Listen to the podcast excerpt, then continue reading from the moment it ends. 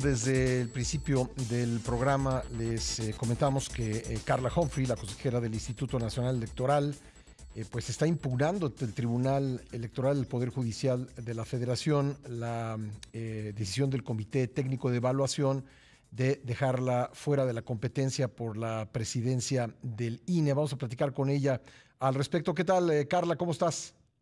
Hola, buenos días. Un gusto saludarte y gracias por este espacio. Bueno, eh, nos, eh, nos sorprendió eh, ver tu, tu, nombre entre aquellos que se inscribieron para, para ser consejeros, siendo que eras ya consejera, pero tú sostienes, entiendo que es tu punto de vista, que el, el cargo para que estarías buscando es un cargo distinto al que actualmente ejerces. Cuéntanos un poco de esto.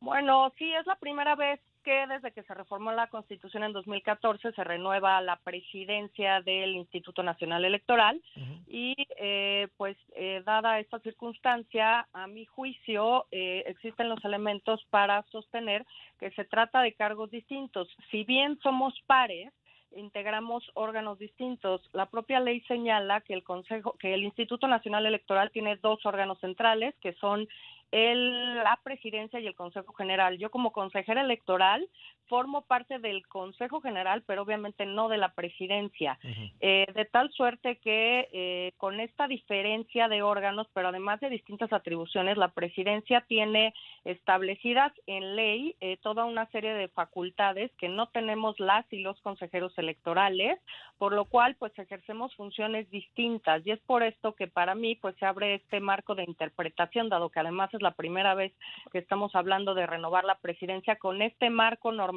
establecido en el artículo 41 constitucional para la selección y así lo señala también el 41 de el presidente y los consejeros electorales, pues creí que eh, podría abrirse este espacio de interpretación y que pues lo estará resolviendo la sala superior respecto a pues lo que yo veo un vacío o una eh, área de interpretación de la propia Constitución. Y dado estas dos, dos eh, características, uno, que son órganos distintos, dos, que tenemos atribuciones distintas, incluso las eh, atribuciones de las y los consejeros electorales no están establecidas en la ley electoral en ningún lado. Las de la presidencia hay un capítulo específico y hay otras que eh, van saliendo si uno va leyendo los artículos de la propia ley electoral, la ley general de instituciones y procedimientos electorales y es por esto que pues estando en un estado de derecho pues son las autoridades, en este caso las jurisdiccionales, las que tendrán que resolver este asunto.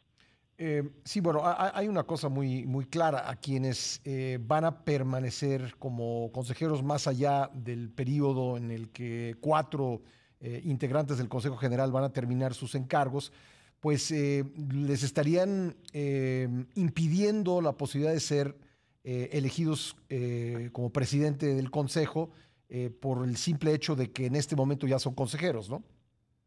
Sí, bueno, y además es una cuestión eh, distinta a lo que pasa con, ah, con órganos que tienen una conformación colegiada.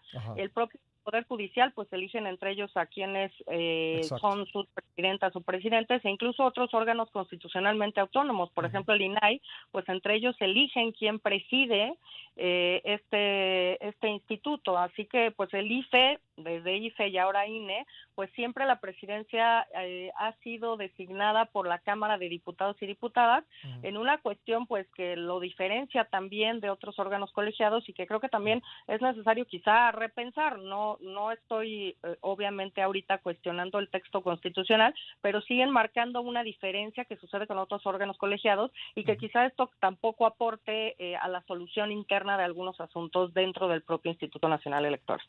Más allá de, quién quede, eh, ¿cuál crees que debiera ser el perfil de, la persona que ocupe la presidencia del Consejo General? ¿Qué es lo que eh, tendría que hacer, digamos, que, que, no se ha hecho, que faltaría hacer o que eh, por los tiempos nuevos que vienen se impone hacer? Es una muy buena pregunta porque justo también parte de la base de una sentencia de la Sala Superior en el mes de diciembre que revoca eh, algunos aspectos de la convocatoria para integrar el Consejo, porque la propia Sala refiere que se requieren, que hay facultades distintas para la presidencia y que se requieren habilidades distintas.